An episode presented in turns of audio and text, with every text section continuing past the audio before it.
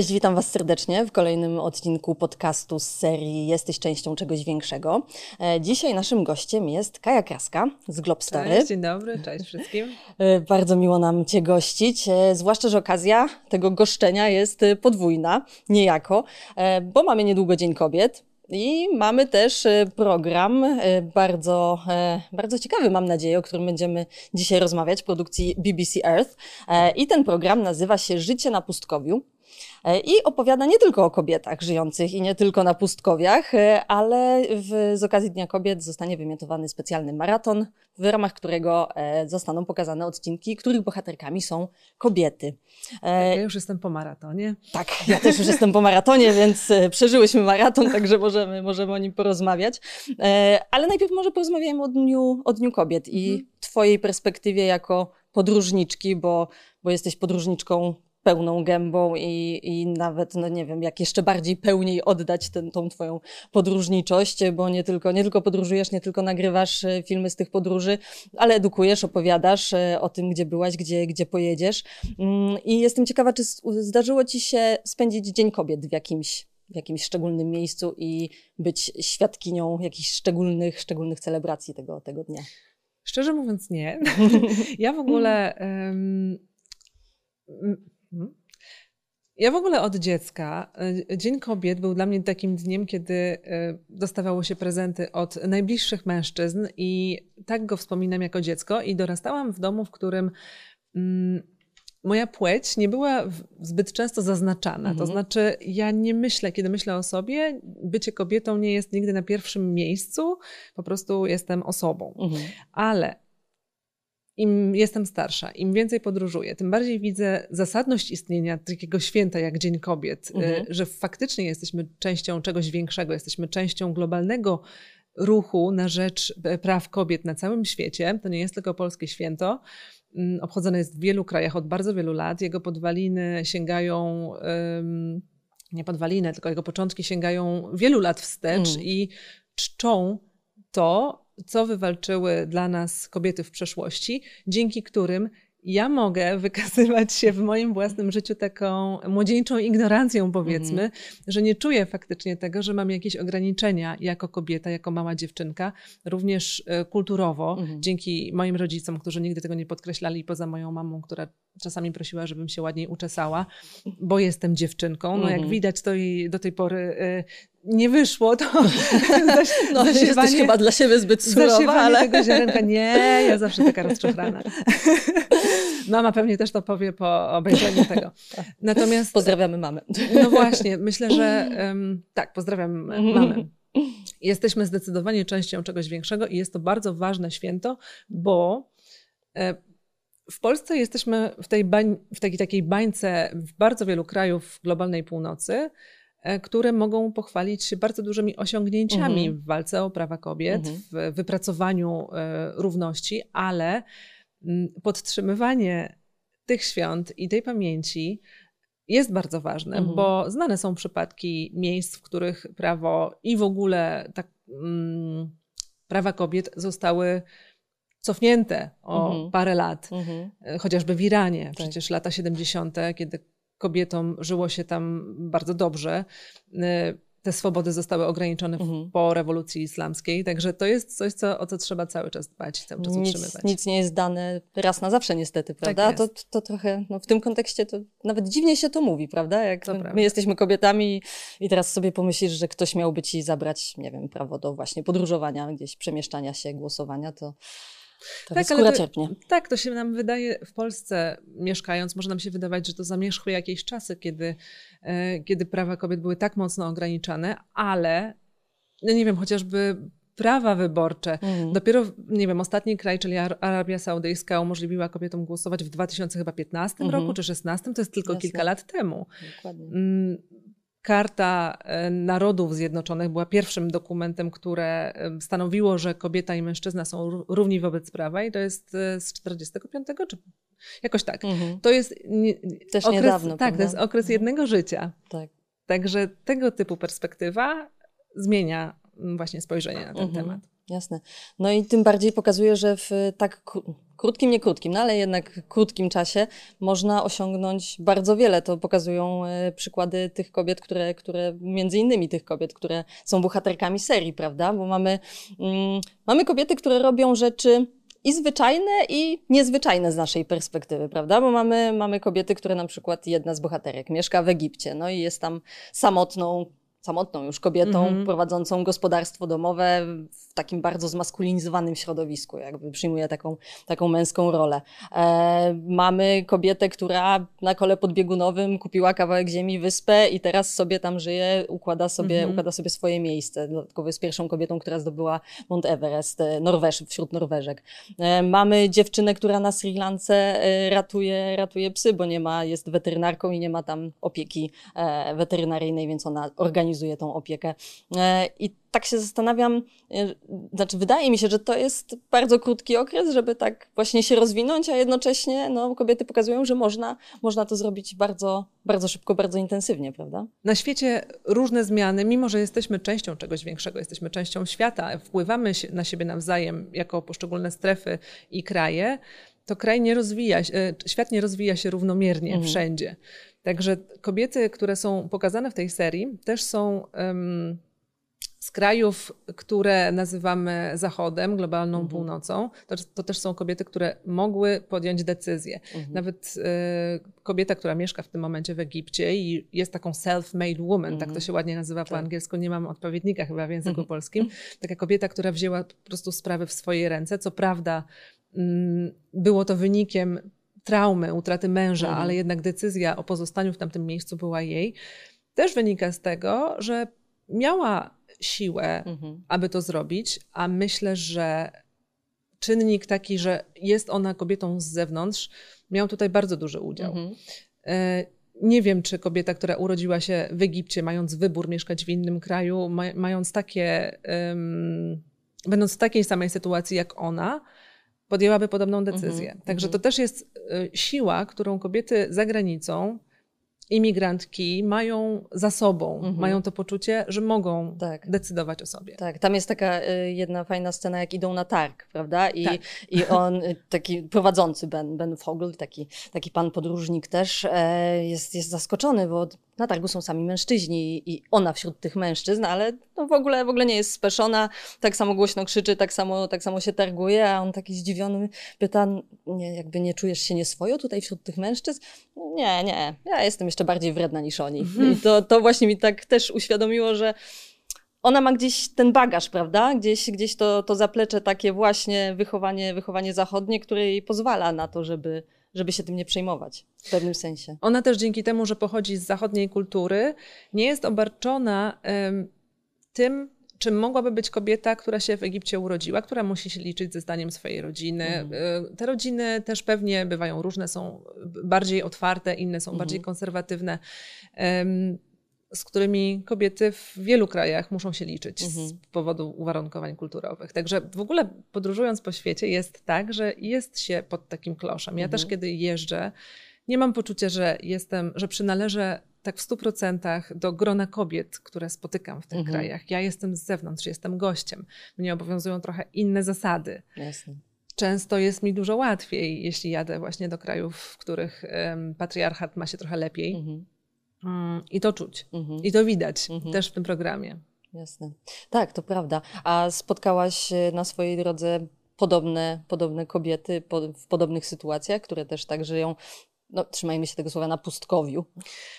Tak. E, jeśli mogę właśnie dodać, że mhm. program e, Życie na pustkowiu e, żeby też nie sugerować widzom, że to są tylko historie mhm. Ludzi, którzy żyją w zupełnym odseparowaniu od reszty świata. Oni wszyscy mają jakichś bliskich, który, tak. którzy ich odwiedzają, bądź żyją w jakichś społecznościach. I idąc tym tropem, bo nie znam nikogo takiego, kto wybrał życie w ogóle w odłączeniu od mhm. cywilizacji i mieszka w lesie, mówiąc kolokwialnie, ale ale tak, pierwszą osobą, która przychodzi mi do głowy jest Dagmara, Polka, mhm która mieszkała przez wiele lat w Maroko, ale w tym momencie ja ją poznałam w Tanzanii w roku 2020, w pandemicznym, hmm, pandemicz, pamiętnym. Tak, w pandemicznym roku, y, kiedy Tanzania była y, zupełnie otwarta i mhm. na turystów, i życie toczyło się normalnie.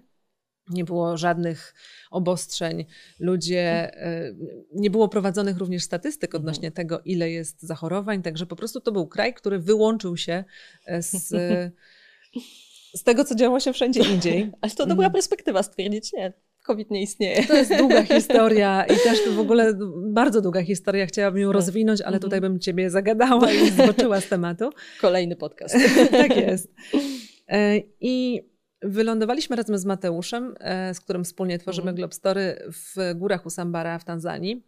E, to jest miejsce oddzielone, góry Usambara e, są dosyć rozległe, ale miejscowość Mambo, w której mhm. się znaleźliśmy, jest oddalona od głównej drogi o dwie godziny jazdy samochodem 4x4, więc nie jest łatwo tam dotrzeć. Mhm. I tam znajduje się hotel, który został stworzony przez dwójkę Holendrów w tym momencie już na emeryturze mhm. i zarządza nim Dagmara. Mhm.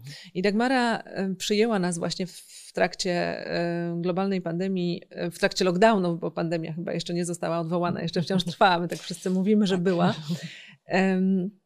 Więc przyjęła nas u siebie w, w, hotelu i mieliśmy możliwość pomieszkać tam i poprzyglądać się życiu ludzi, w życiu tej wioski, poznać wiele osób. Mm, nakręcić kilka filmów. Mhm. Natomiast właśnie Dagmara sama w sobie jest bardzo interesującą osobą. To jest dziewczyna, która um, można powiedzieć jest tam sama, ale nie jest, bo żyje w społeczności, mhm. w otoczeniu ludzi, pracowników miejscowych, ale um, nie ma ze sobą nikogo ze swojej rodziny. Mhm. Jej rodziną są pieski, które adoptowała w Maroko, które mhm. przewiozła. Przeleciały one przez e, całą Afrykę z zachodu na wschód co było bardzo skomplikowane i kosztowne. No, no tak. Dużo bardziej kosztowne niż przetransportowanie człowieka. Mhm.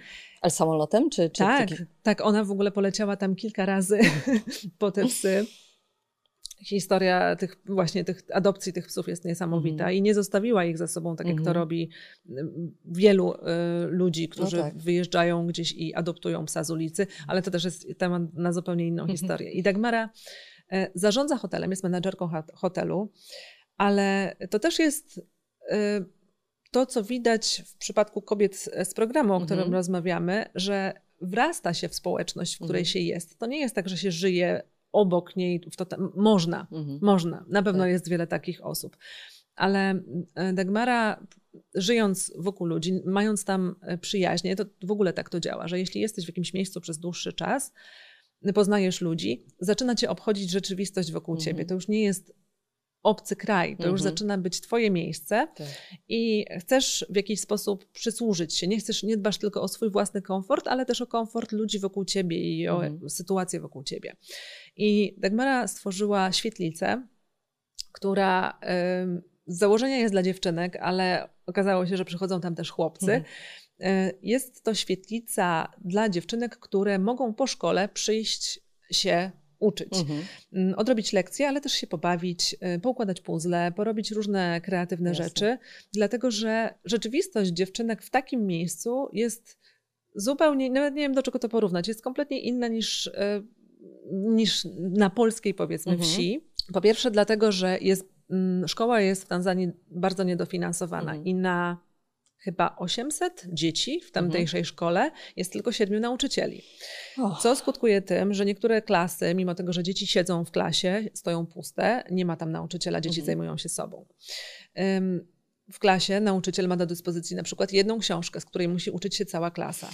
Dzieci tak. jest tak dużo, że w jednej ławce siedzi na przykład czworo dzieci. Mhm.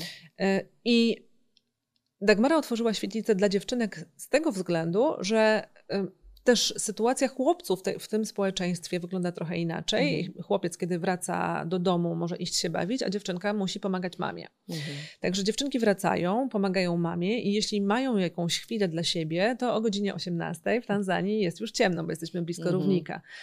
Wiele domów nie ma w ogóle dostępu do prądu. Mhm. Ludzie tam wciąż korzystają z lamp y, olejnych, natomiast światło takiej lampy nie jest wystarczające, jest to też koszt. Nie każda Jasne. rodzina może sobie na to pozwolić, więc edukacja cierpi, ale też bardzo często sami rodzice niespecjalnie interesują się tym, czy dziewczynka ma powiedzmy perspektywy w edukacji Mhm. y, jakieś inne poza miejscem jej zamieszkania, dlatego że bardzo często dziewczynki, będąc jeszcze nieletnie, są wydawane po prostu za Mhm. mąż i takie jest przez, przepraszam, stukam w Mhm, mikrofon, mhm. przeznaczenie wielu dziewczynek w tamtym Mhm. miejscu. Więc taka świetlica, takie miejsce, gdzie. y, Aha, no i jeszcze jedna rzecz. W szkole, przez to, że jest tak bardzo dużo dzieci, tak mało materiałów dydaktycznych, edukacja nie może się odbywać też w żaden kreatywny sposób. Dzieci się często uczą rzeczy na pamięć. Mhm. I w takiej szkole poradzą sobie dzieci tylko najzdolniejsze, najszybciej, najbardziej mm, utalentowane, Mhm. powiedzmy, w danym przedmiocie i zdeterminowane do tego, aby jeszcze po lekcjach mógł, móc się samodzielnie uczyć, Mhm. nie mając często z czego. No tak.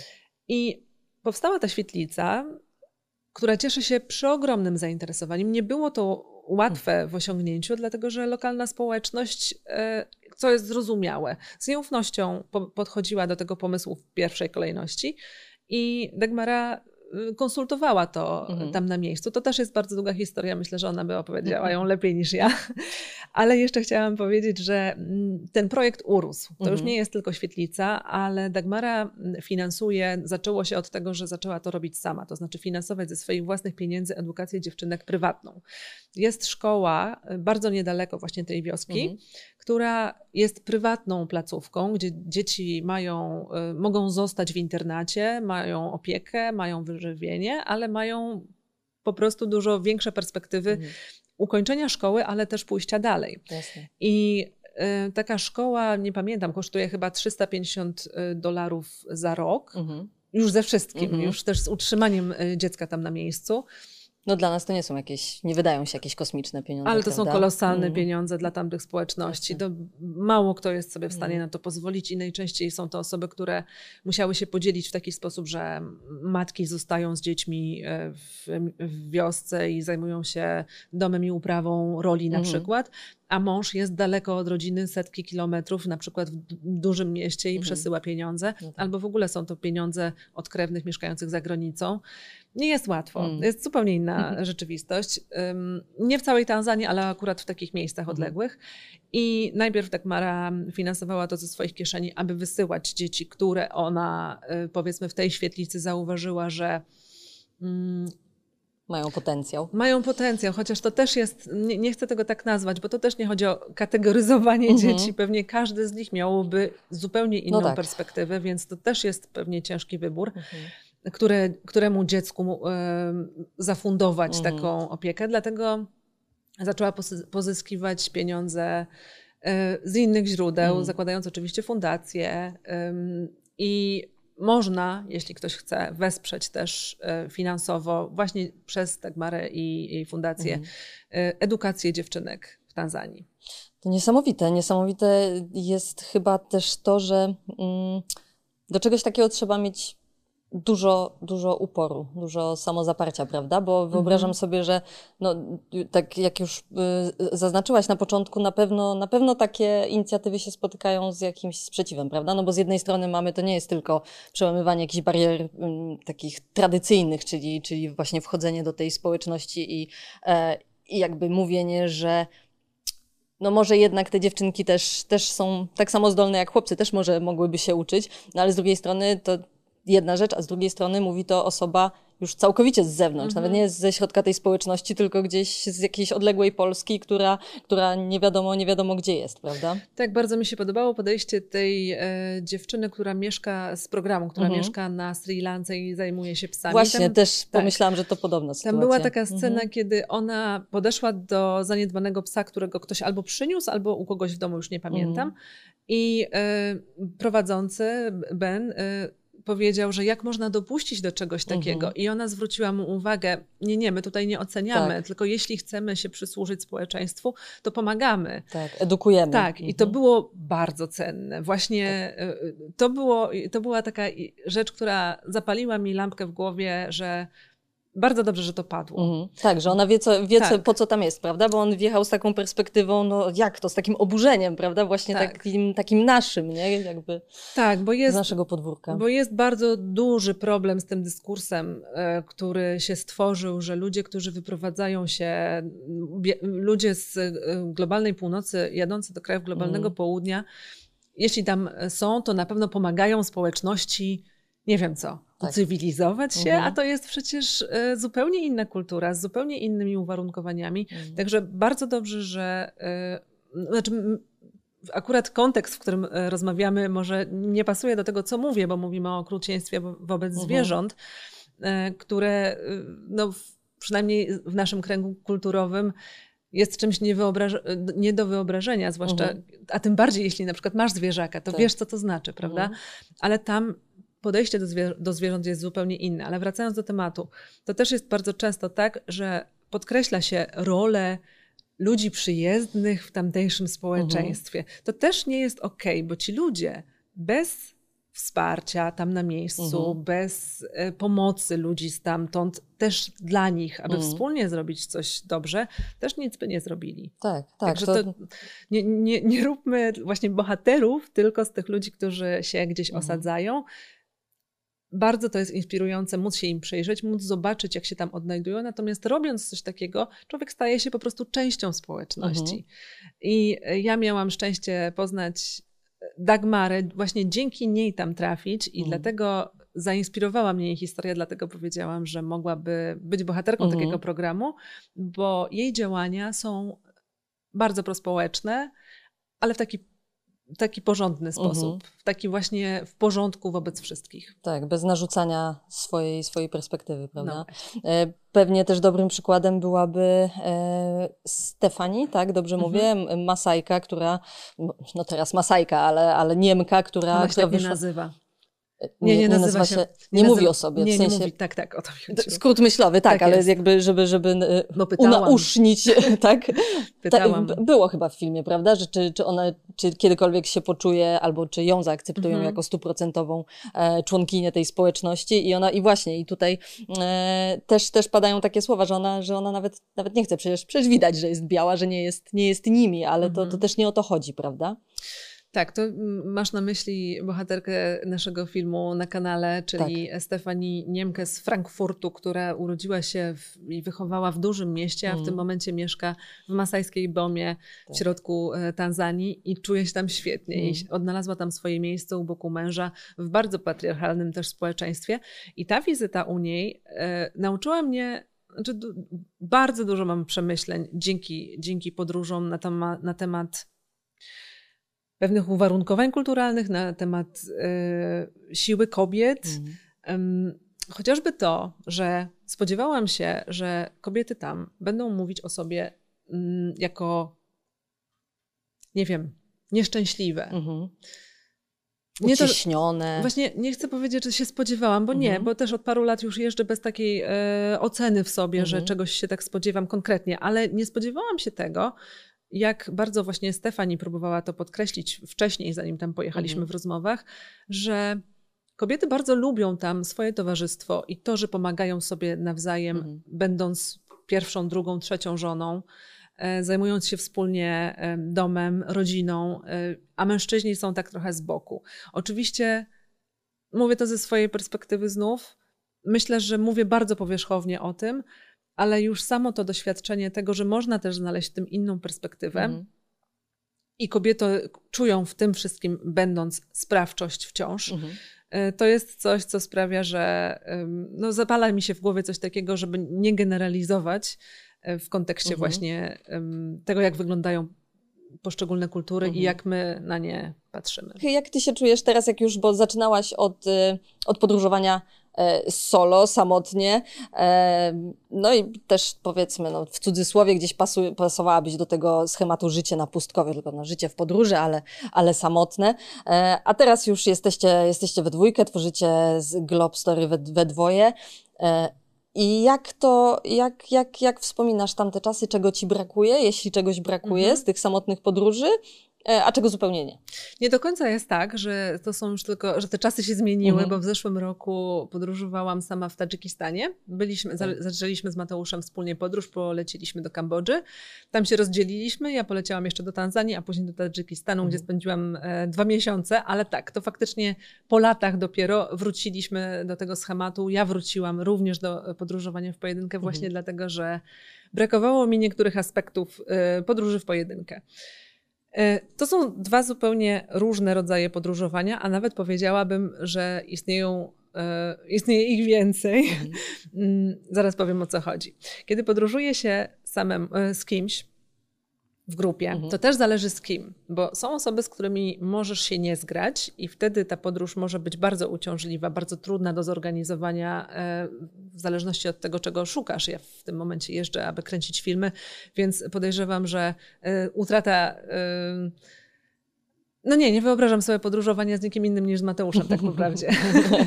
No my się super zgraliśmy, więc bardzo się wspieramy i to jest ten ogromny plus um, wspólnego podróżowania. To, że możemy na siebie liczyć, to, że czujemy się bezpiecznie i to, że um, możemy um, szukając interesujących tematów, czy poznając ludzi, mieć więcej sił na to, niż mhm. będąc w pojedynkę. Ale podróże w pojedynkę sprawiają, że Mm, poznaje się więcej ludzi. Mhm. E, dużo łatwiej jest nawiązać e, relacje na przykład na ulicy, mhm. kiedy jesteś w dwuosobowej grupie, to już jest mała grupa, raczej nikt do ciebie nie zagada. Mhm. A kiedy jest się e, solo podróżniczką w innym kraju, gdzie ewidentnie się wyróżniasz, będąc na przykład w małej miejscowości, gdzie mhm. wszyscy się znają, od razu budzi to zainteresowanie miejscowych, którzy, to też jest coś, co widać w każdym kraju, że im mniejsze miasto, tym ludzie są bardziej otwarci, bardziej mhm. E, gościnni niż właśnie anonimowi, mhm. tak jak w mieście. I e, to jest ta fantastyczna rzecz podróży w pojedynkę, że poznaje się więcej osób, ma się więcej czasu na rozwijanie różnych znajomości i nigdy się nie jest samemu, kiedy jest się w podróży. Chyba, że no właśnie tu chciałam powiedzieć, że jeszcze jest jeden rodzaj e, podróży solo, którego ja nie uprawiam. Mówię tutaj o takich osobach jak na przykład Mateusz Waligura, e, Marek Kamiński, Kamila mhm. Kielar, osoby, które jadą w miejsca, w których nie ma ludzi. Mhm. Oni wybierają kierunki takie jak właśnie pustynia, pustynia Gobi w przypadku Mateusza Waligury, gdzie jest się naprawdę samemu i w ogóle na nikogo nie można liczyć. Ja bardzo lubię jazdę e, w pojedynkę też z powodu tego, że czasami jest mi, hmm, jest mi łatwiej być kreatywną, ale to już jest bardzo takie osobiste spojrzenie na podróże, bo też cel, w jakim ja podróżuję, to jest właśnie po to, aby szukać ciekawych historii i je opowiadać mhm. dalej światu. To ten moment, kiedy się przemieszczam, czyli Będąc w autobusie, w samolocie, to też jest czas takiej dużej kreatywności. Mm. Mimo tego, że odpoczywam, no tak działa nasz mózg, że właśnie w tym momencie pod prysznicem pcha nam te pomysły tak. i tych pomysłów będąc samemu w podróży jest dużo więcej właśnie dzięki temu, że się te odcinki już e, robi w samotności. Mm -hmm. Także mi się podobają oba e, mm -hmm. style podróżowania. oba bardzo, bardzo lubię. Ja zawsze szukam w życiu balansu, więc trochę tego, trochę tego. Jasne. A y, łatwiej jest y, otworzyć, w cudzysłowie znowu, y, otworzyć bohatera, kiedy jest się samemu, czy we dwójkę? Bo na waszym kanale to jest, to jest cudowne właśnie u was, że macie, macie filmy, z bohaterami, z ludźmi, którzy, e, którzy rzeczywiście pokazują, jak, jak wygląda rzeczywistość w tych odległych miejscach. To nie są tylko widoczki, to nie są tylko spacery, to nie są tylko e, praktyczne informacje na temat tego, nie wiem, co kupić na miejscowym targowisku, tylko, tylko właśnie tam są, tam są ludzie i historie. No ale rozumiem, że wydaje mi się, że, że to jest dużo może nie dużo bardziej wymagające, ale jednak to, to jest zupełnie inny, inny sposób e, pracy, prawda? Żeby znaleźć, znaleźć takiego bohatera, otworzyć go, właśnie zaprzyjaźnić się z nim może trochę i, i pytanie, czy, czy łatwiej to zrobić, jak się jest samemu? Już powiedziałeś, że zapoznać mhm. łatwiej, ale, ale czy później ten kolejny etap, kiedy właśnie chce, chce, się, chce się drążyć głębiej, chce się poznać, poznać historię, otworzyć tą osobę. Czy łatwiej jest mieć kogoś z boku, kto, mhm. kto pomoże, dopowie i, i może gdzieś tam uśmiechnie się w dobry sposób i rzeczywiście to zadziała, czy, czy łatwiej jest tak intymniej e, rozmawiać właśnie w pojedynkę? Zależy. Mhm. Zależy od człowieka. Większość bohaterów w naszych e, filmach poznaliśmy przypadkowo. Mhm. Chcę dać dobry przykład tych różnic. Na przykład e, ze Stefani, czyli e, Niemką, która z, mhm. mieszka w tym momencie w masajskiej Bomie w Tanzanii. E, znaliś, poznaliśmy ją jednocześnie, będąc w tym samym hotelu wspólnie z Mateuszem i była tam też ona. Mhm. To też jest długa historia. U Dagmary zresztą. Okay. Wszystko się łączy. tak, wszystko się, wszystko się łączy. Um, I po prostu wspólnie mm, się zaprzyjaźniliśmy mhm. i ten film był wynikiem naszej relacji i tego, że Stefani zaprosiła nas do swojego mhm. życia, bo to nie było tak, że poznawaliśmy ją z intencją, zrobimy o niej film, mhm. tylko to wyszło zupełnie od drugiej strony. Najpierw się poznaliśmy, najpierw się zaprzyjaźniliśmy i stwierdziliśmy w pewnym momencie, że możemy coś wspólnie zrobić. Mhm. Ja bardzo lubię takie sytuacje, mhm. bo to jest taki organiczny bohater. To jest naprawdę bardzo autentyczny wtedy przekaz i te emocje, które są, no są wspaniałe. Uwielbiam, kiedy się coś takiego udaje. Do tej pory mamy kontakt ze sobą i nasza znajomość przetrwała. Stefani cały czas mówi, żeby przyjechać i zrobić coś jeszcze razem. bardzo to cieszy. E, i są też takie historie, na przykład um, z Jafarem. Jafar to jest e, chłopak z Zanzibaru, mhm. którego Mateusz poznał na ulicy.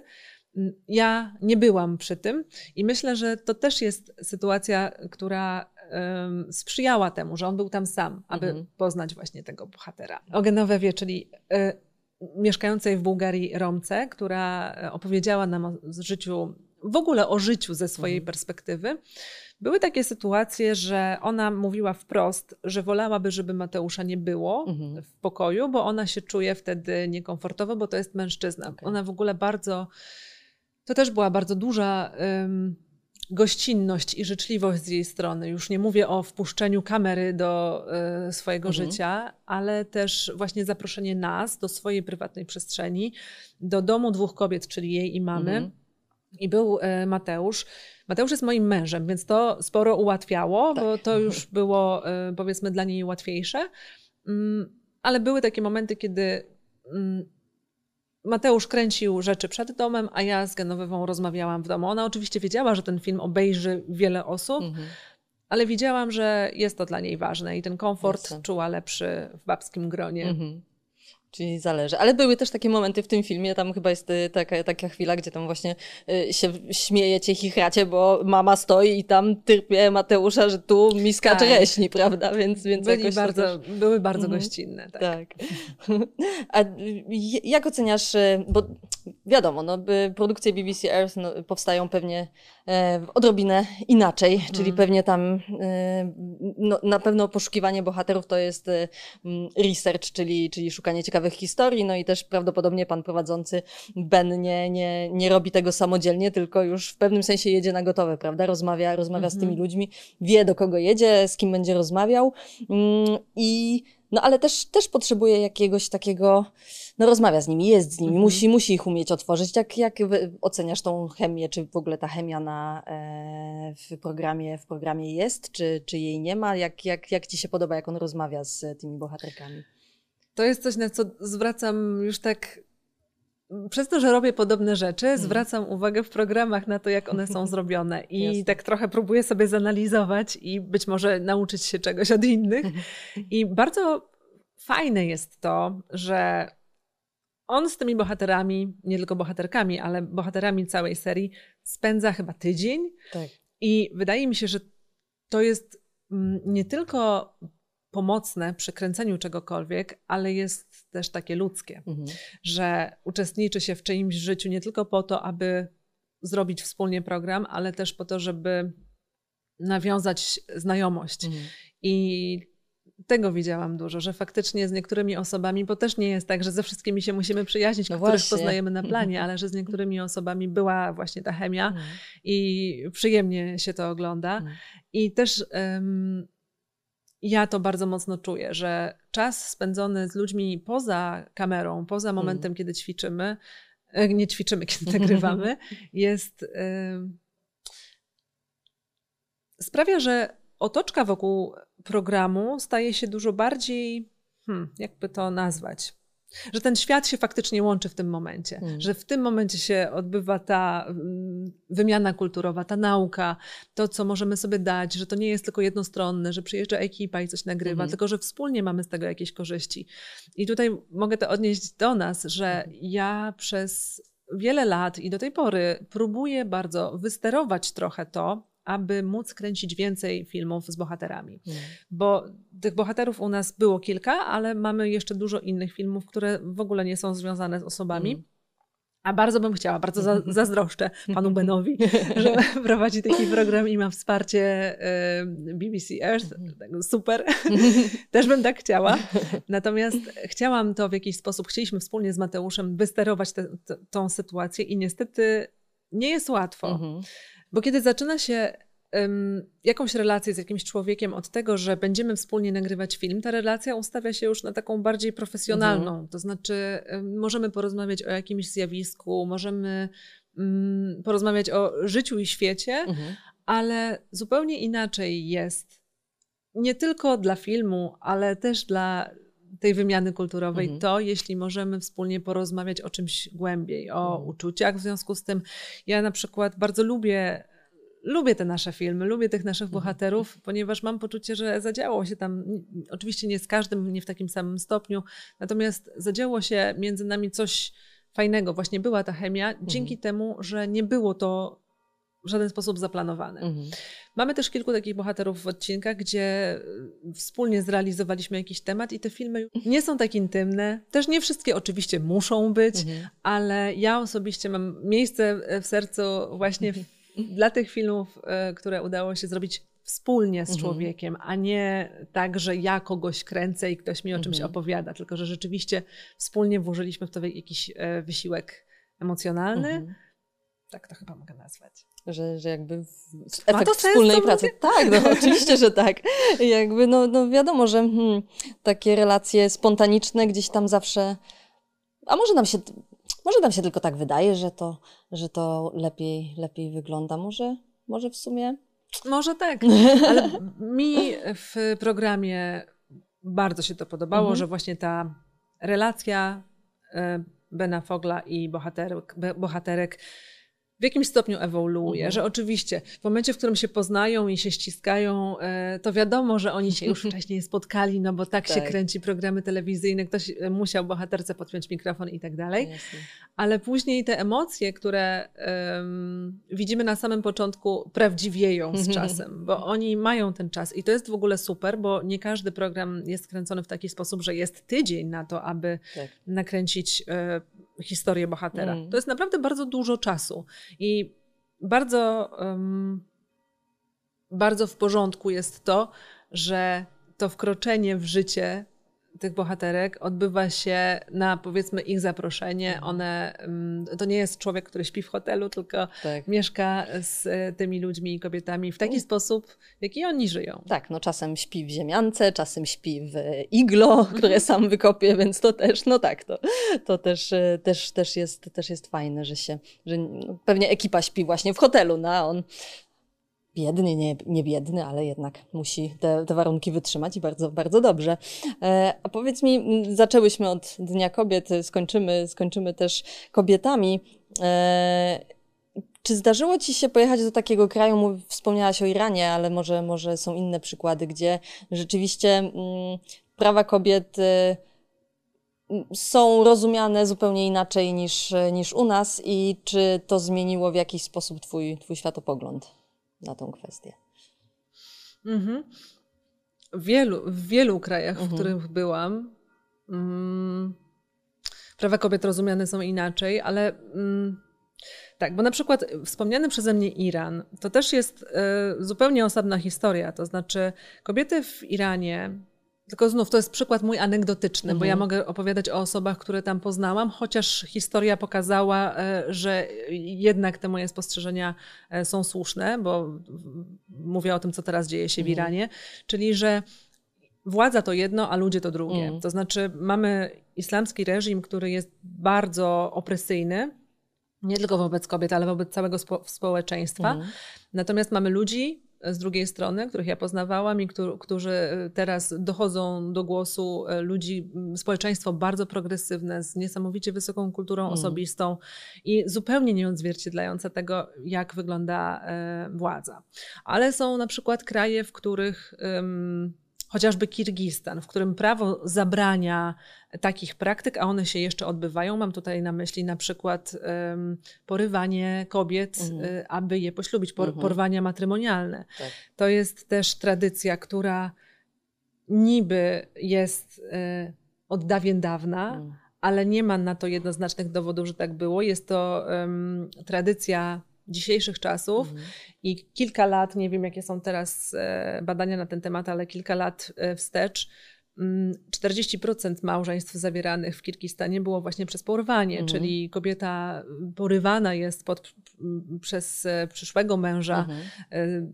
Może to być osoba, której nawet nie zna, to nie Tak. musi być jakiś znajomy, ale po prostu porywana, zabierana do domu jego rodziny i stawiana przed wyborem, że albo za niego wyjdzie, albo mm, spotka ją powszechny ostracyzm. Mhm. Jej własna rodzina nie przyjmie jej do domu, ponieważ ona została, spędziła już kilka godzin w domu nie swoim, u Mhm. obcego mężczyzny i ona już jest splamiona, jej Mhm. honor już jest splamiony. Tak.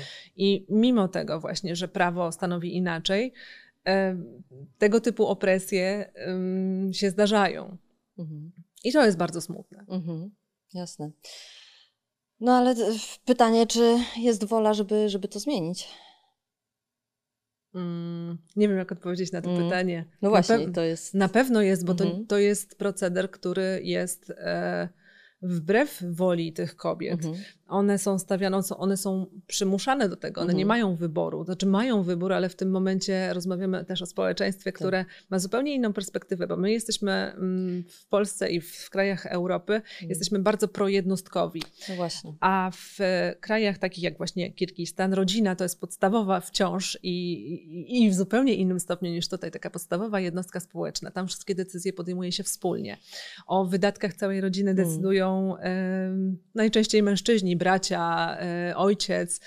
Mm, I tam ta siła rodziny i honor, szacunek, e, wstyd, Mhm. to są rzeczy, które są potwornie ważne, które kierują wyborami członków rodziny. Mhm. A kobieta, młoda, młoda dziewczyna, postawiona przed faktem dokonanym, porwana przez e, czasem obcego mężczyznę, Mhm. nie ma takiego wyboru i presja, którą wywiera rodzina,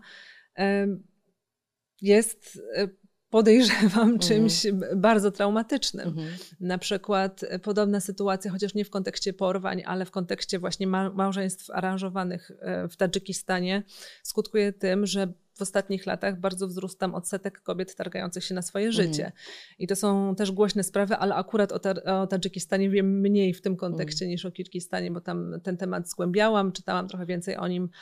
Em, trudna tradycja Mhm. bardzo, tak. Jasne. No dlatego zapytałam o, o tą zmianę perspektywy, bo tak, obiektywnie to, to, są, to są okropne, to jest okropny proceder, ale właśnie nasza perspektywa, ta jednostkowa, a tu perspektywa tej, tej wagi, jaką, jaką jest rodzina, jaką jest społeczność, to, no to, to, to są rzeczy, które też trzeba brać pod uwagę, prawda? Jak się, jak się takie Mhm. rzeczy ocenia, jeśli się ocenia.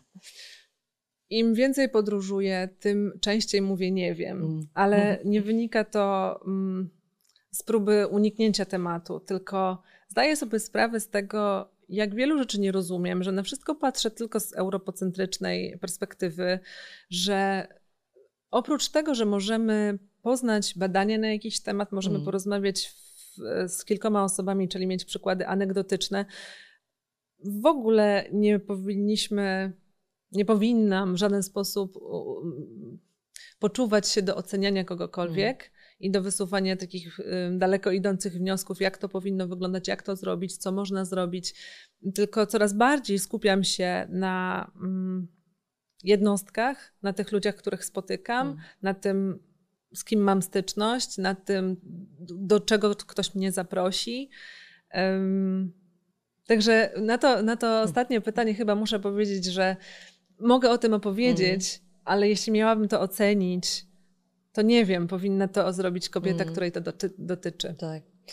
No to niestety mam jeszcze jedno podobne pytanie dla Ciebie, bo chciałam zapytać o, e, o, o kraj albo o, o miejsce, o region, który byłby na drugim biegunie, czyli taki całkowicie równościowy, taki, w którym wydawało Ci się, że, że kobiety, mężczyźni mają naprawdę równe prawa i społeczność funkcjonuje na takich naprawdę, naprawdę równościowych zasadach. No moje, moje odczucia są mhm. chyba spójne z tym, jak e, pokazują różne wskaźniki, e, czyli Skandynawia, Skandynawia. jest chyba najbardziej Skandynawowie są najbardziej progresywnymi społeczeństwami. Finlandia, Szwecja, Norwegia.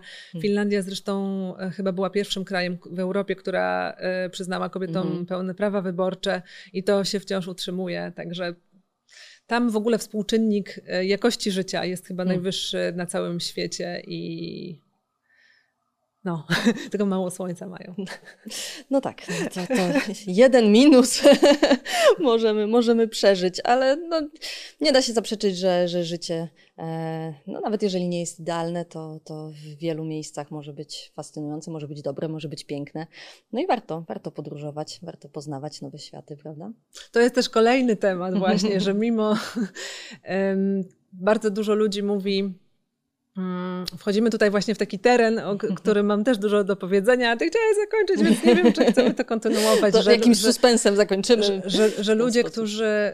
Um, na przykład wielu ludzi mówi, że ludzie, którzy są biedni, biedni, ale szczęśliwi, mhm. to jest bardzo też krzywdzące określenie, e, ponieważ oceniamy ludzi, którzy są po prostu uśmiechnięci, dla nas uprzejmi, ale nie zwierzają mhm. nam się ze swoich problemów, no więc tak. co my tam wiemy. Mhm.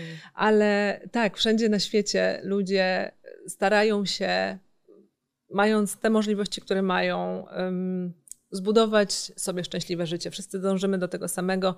W różnym stopniu mamy kontrolę nad tym, co możemy, a co mm. nie. W jednym musimy się liczyć ze zdaniem jeszcze innych, co też nie jest niczym złym mm. dla wielu e, narodów, bo rodzina jest faktycznie dla nich ważna mm, i my mamy swoją drogę. Także mhm. wszędzie na świecie ludzie dążą do tego samego na różne sposoby. Czy to był dobry suspens? Tak, myślę, że tak. To było dobre zakończenie, dobre przejście do, do polecenia programu Życie, Życie na Pustkowiu, bo, no bo między innymi on właśnie o tym jest, o tym, że szczęście można odnaleźć wszędzie i w bardzo, bardzo, bardzo różnych, bardzo różnych warunkach.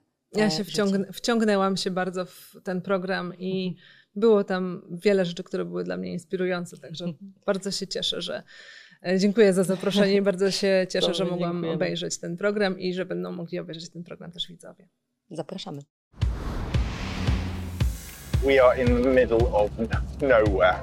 Out here, there are no modern conveniences. It's like stepping back in time. There's something slightly biblical. No creature comforts.